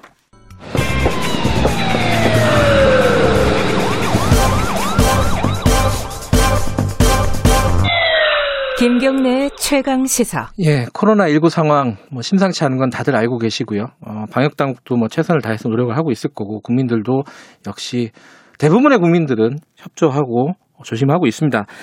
이 상황에서 가장 힘드신 분들 뭐 많이 있겠죠. 의료진들도 있고 있는데 저희들이 어, 많이 어, 안 다루는 눈에 잘 안 보이는 분들이 있어요. 뒤에서 고생하시는 분들, 역학조사관님들 이분들이 지금 거의 체력의 한계까지 왔다. 정신적인 한계가 왔다. 이렇게 호소하는 목소리가 꽤 나오고 있다고 합니다. 이게 어쩔 수 없는 거 아니냐 이런 생각이 들지만은 이분들이 사실 건강하게 일 잘해야지 우리가 이 방역을 성공적으로 할 수 있지 않겠습니까? 서울 서초구에서 일하시고 계신 역학조사관 한 분 연결하겠습니다. 최영조 조사관님, 안녕하세요. 네, 안녕하세요. 최영조 역학조사관입니다. 네. 힘드시죠? 아, 뭐 괜찮습니다. 아, 그러면, 그럼 안 되는데? 아, 할만 하세요, 그래도? 뭐, 예, 지금 뭐 저만 혼자 일을 하는 게 아니고 저희 뭐 음. 보건소 구청 전 직원들이 다 도와주고 있어서요. 네. 뭐 같이 하니까 할만합니다. 서초구에 역학조사관이 몇 명이나 있습니까? 아, 저희가 현재는 3명인데요. 원래는 저희가 2명이었습니다. 예. 8월 이전에 2명이었는데 그 확진자가 늘어나다 보니까 저희 뭐 인원 충원이나 음. 그런 걸 많이 해서 뭐 선별 진료소 같은 경우도 뭐 가을 겨울을 대비해서 1000명 이상 검사할 수 있는 선별 진료소를 구성했고 네. 역학조사관도 지금 뭐 3명 있고 음. 현- 저희만 역학조사관 말고 현장 역학조사원도 지금 72명이 있고요. 네. 그리고 뭐 12월 21일까지 역학조사원을 25명을 또 별도로 정원 예정입니다. 역학조사관이 어떤 일을 하는지 우리가 구체적으로 잘 몰라요. 어떤 일을 아. 하시는 겁니까? 그러니까 이제 확진자분들이 생기면 간단하게 말해서 그 감염원을 찾아야 되잖아요. 예. 확진자분들이 어디서 감염됐는지. 예, 그 예. 감염원을 저희가 어딘지를 또 찾아내고 예. 또 확진자로 인해서 더 이상 감염이 확산되지 않도록 이 접촉자를 찾아내서 어, 통보를 하고 검사를 안내하고 그런 일을 하는 거죠. 음. 그러면 감염원을 찾아내려면은 그 확진자들 주변 사람들 이렇게 경찰이 수사하듯이 이렇게 탐문하고 이러는 거예요? 아, 먼저 저희가 확진자분들 전화를 해가지고요. 전화 통화로 직접 만나면은 또 저희가 감염될 수 있죠. 예. 전화를 해서 예. 확진자분들이 어디 어디 가셨는지 저희가 다 여쭤봐요. 네. 그뭐 아주 오래 전부터 여쭤보는 게 아니고 증상이 있으셨던 분들은 증상이 있었던 날부터 이틀 전부터 이제 동선을 조사를 하고 음. 증상이 전혀 없었는데 확진되신 분들은 검사 한 날의 이틀 전부터 이제 동선 음. 조사를 해가지고 어디 어디 갔는지 다 물어봐서 누굴 만났는지 다 확인을 하고 네. 뭐 식당 같은 데 갔으면은 전혀 모르는 사람일 수도 있잖아요. 예. 식당 CCTV를 다 확인해가지고 거기 옆자리에 앉았던 사람 이런 분들 다 찾아내서 일일이 연락을 드리죠. 아, 아, 조상관님, 그, 수화기 예. 살짝 입에서 떼고 말씀하셔도 좋을 것 같아요. 숨소리가 아, 너무 예, 크게 들려서. 예. 죄송합니다. 예, 아닙니다, 아닙니다. 예. 아, 근데 그게 사실 예. 누가 확진이 한 명이 되면 우리가 하루에 만나는 사람이 어떤 사람들은 막 몇십 명이 되는 뭐 그리고 좀 복잡한 데 가면 몇백 명이 될 수도 있고요. 아, 그렇죠. 기하급수적으로 막 늘어날 건데 그게 현실적으로 조사가 다 가능합니까? 아, 그래서, 어, 힘들죠. 힘든데, 예. 굉장히 뭐 밤 늦게까지 다 일을 하거든요. 저희가 뭐, 투입되는 인원이 거의 100명 가까이 되다 보니까, 네. 처음에는 2인 1조로 저희가 나갔습니다. 예. 2인 1조로 저희가 36개 조를 편성해서 72명이 지금 나가고 있는데, 예. 농촌이 워낙 많다 보니까 그냥 1인 1조로 이렇게 나가기도 하고요. 어허. 혼자서 나가서 다, 혼, 한- 동선 하나만 보는 게 아니고 아침부터 나가가지고 한 10군데씩 이렇게 다 찾아다니면서 CCTV 보고 다 그렇게 하는 거죠. 예. 만약에 제가 확진이 되면은 저의 동선을 예. 누가 따라간다 생각하면 그게 하루 만에 할 수 없을 것 같거든요. CCTV도 아, 확보를 해야 되고 그것도 분석도 해야 되고 그죠? 아, 그렇죠. 음. 그러면 이제 지금 상황에서 그러면 예. 몇 시부터 한 몇 시까지 보통 일을 하십니까? 보통 오늘 같은 경우는 한 8시 정도에 저희가 출근을 했고요. 예. 보통 이제 확진자들하고 출근을 해서 이제 확진자, 새로 생긴 확진자분한테 이제 전화를 드려가지고 네. 오전에는 이제 어디 어디 가시는지 다 파악을 하고 이제 음. 오후에 현장에 나가서 이제 어디 누굴 만나는지 다 조사를 하고 또 복귀해서 확진자분들한테 이제 접촉자분들 자료 음. 정리하면서 접촉자분들한테 다 연락을 드리고 그렇게 네. 하다 보면 한, 한 10시, 11시 넘어서 마무리되는 경우도 많습니다. 밤 10시, 11시 말씀하시는 거예요? 예, 그때 뭐 저만 남은 게 아니고 보건소 많은 직원들이 다 남아 있어서 예. 근데 그게 사실 예. 뭐 야근 이렇게 하는 게 뭐 하루 이틀이면 가능한데 지금 예. 코로나 상황이 근 1년이잖아요. 예, 그렇죠. 그리고 주말도 뭐 똑같거든요. 평일이나 주말이나. 아이고 주말도 쉬기 힘드세요? 음. 어, 주말에도 뭐 확진자는 똑같이 생기거든요. 예전에는 주말에 검사하는 분들이 숫자가 적어서 주말이 되면 확진자들이 별로 안 생겼는데 네. 지금 한달 전부터는 뭐 주말이나 주중이나 똑같이 지금 10명 이상씩 생기고 있는 상황입니다. 아, 예. 지금 제가 이제 다른 뉴스라든가 신문 예. 그 보니까 이 역학 조사관 분들이 지금 아까 이제 그 선생님께서는 어, 어, 괜찮다 할만하다 아, 예. 이게 뭐 예. 이거 아마 청취자분들한테 안심 주기 위해서 그렇게 말씀하신 것 같은데 예. 체력적인 한계, 정신적인 한계가 온다 이런 말씀들을 많이 하시더라고요. 어떤 부분이 아, 제일 힘드십니까?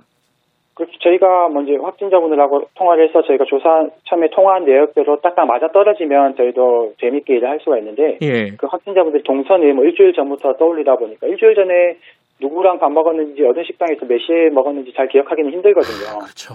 예, 그래 가지고 이제 동선을 저희 확진자분들 다 CCTV로 확인하는데 그 시간이 굉장히 많이 걸립니다. 음. 근데 확진자분들 진술하고 CCTV하고 틀릴 때가 많아요. 음. 뭐 하루 종일 CCTV를 봐도 확진자분이 저- 거기 나타나지 않는 경우도 있고 음. 또 시간이 많이 차이가 나서 어떨 때는 확진자분이 오전에 방문했다고 했던 장소에 아무리 봐도 CCTV가 없어서 다 보고 있는데 오후 한 5시, 6시 돼서 이제 나타나신 경우도 있고 그럴 때는 저희가 정말 몸도 힘든데 정신은 더 힘들어지죠. 예, 저희들도 직업상 CCTV 같은 거 돌려볼 때가 꽤 있는데 아, 예, 예. 아, 그 토 나오는 일이에요, 진짜. 아, 해보셨으면 잘 예, 아시겠네요. 멀미 나요, 멀미. 이거 하도 보다 네, 보면은. 예, 눈도 너무 아프고. 음.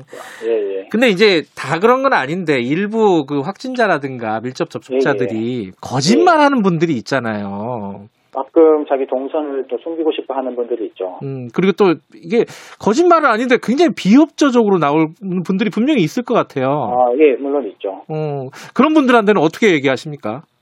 그분들 뭐 최대한 저희가 뭐 협조를 요청하고요. 주, 그분들 뭐 주변 사람들도 검사 받으셔야 된다는 이 음. 상황을 잘 모르시기 때문에 협, 음. 협조를 잘 안 해주시거든요. 네. 심각성을 몰라서 제가 심각성을 다 설명을 드리고 그래도 안 되면 저희가 뭐 핸드폰 위치 추적, GPS 추적이나 뭐 음. 이런 거 다 해가지고 예. 다 찾아내야죠. 그, 어, 이 사실 이제 이게 정신노동이고 감정노동에 해당될 때도 있잖아요. 누군가를 아, 상대를 해야. 되니까. 예, 제일 뭐 기분 나쁘거나 이런, 이건 진짜 힘들, 힘들다. 이렇게 정신적으로. 이런, 어, 어떤 경험이 있으십니까? 어, 확진자 진술하고 이게 많이 틀릴 때가 그때가 제일 힘드시구나. 그때가 제일 힘들고 예. 저희가 또 틀려 확진자가 아무리 CCTV를 봐도 안 나올 때가 있어요. 안 나와서 다시 하- 확인 전화를 드리면 네. 자기는 꼭 갔는데 왜 자기한테 따지느냐 또 이런 식으로 말씀하시는 분들이 가끔 계세요. 음. 그러면 저희가 참 중간에 난감하죠 이제. 그게 뭐 누구를 지금 범죄자를 찾는 게 아니라 동선 그렇죠. 확인해가지고 파지지 않게 하려고 하는 건데. 그렇죠. 그런데 확진자분들은 왜 자기가 자기를 이제 수사관처럼 그렇게 자꾸 따지느냐 음. 따진다고 생각하시거든요. 네. 그런 면에서 저희가 좀 힘든 게 있습니다. 예, 청취자 여러분들 조사관이 전화 오면 협조를 잘 해주세요. 이분들도 힘드신 분들입니다. 그죠? 예. 그럼요. 예. 지금 1년 다 돼갔는데 어, 예, 건, 예. 건강은 어떠십니까? 보약 같은 거 좀 드세요? 아 보약도 먹고요. 예. 뭐 밥 잘 챙겨 먹으려고 하고 있습니다. 음, 청취자분들 중에 달량이라는 분이 역학조사관님들 참 수고가 많으시다. 예, 예. 어, 비협조적인 사람들도 많을 텐데 코로나 탐정 화이팅. 아 코로나 아, 예. 탐정이라고 부르시네요. 아 고맙습니다. 제일 보람 있을 때는 언제입니까? 보람 있을 때는 이제 뭐 확진자분들을 저희가 찾아내서 네. 전혀 만날 것 같지 않은 확진자분들을 찾아냈는데 그 접촉자분들을 찾아내서 검사를 음. 했는데 어, 양성이 됐을 때 음. 검- 증상이 없는데 양성인 분들이 가끔 있거든요. 예. 그런 분들을 찾아내서 더 이상 이제 감염이 되지 않도록 미리 차단했을 때 네. 그때가 제일 기분이 좋죠. 음. 인력 부족에 대해서 충원이 좀 됐다고 얘기 들었어요. 저 경찰 예, 예. 군인. 이게 좀 아, 예. 만족할 만한 수준입니까? 어떻습니까? 예, 뭐 한 명이라도 지금 아쉬운데 오늘 그 군인 군인력 여섯 분이 투입되고요. 다음 아. 주에 또 경찰 여섯 분 투입이 돼서 저희는 뭐 한 명이라도 더 이렇게 도와주시면 음. 너무 감사하죠. 알겠습니다. 아, 그나마 다행이네요. 어, 건강 조심하시고요. 어, 아, 예. 예, 청취자 여러분들도 앞으로 계속 협조 잘 해주실 겁니다. 오늘 고맙습니다. 아, 고맙습니다. 예, 서초구 역학조사관 최영조 선생님이었습니다. 힘든 거 다 합니다. 최전방에 계신 분들 고맙습니다. 조현님이 이런 문, 문자 보내주셨습니다. 자, 오늘 여기까지고요. 월요일 아침 7시 20분 건강하게 다시 돌아오도록 하겠습니다.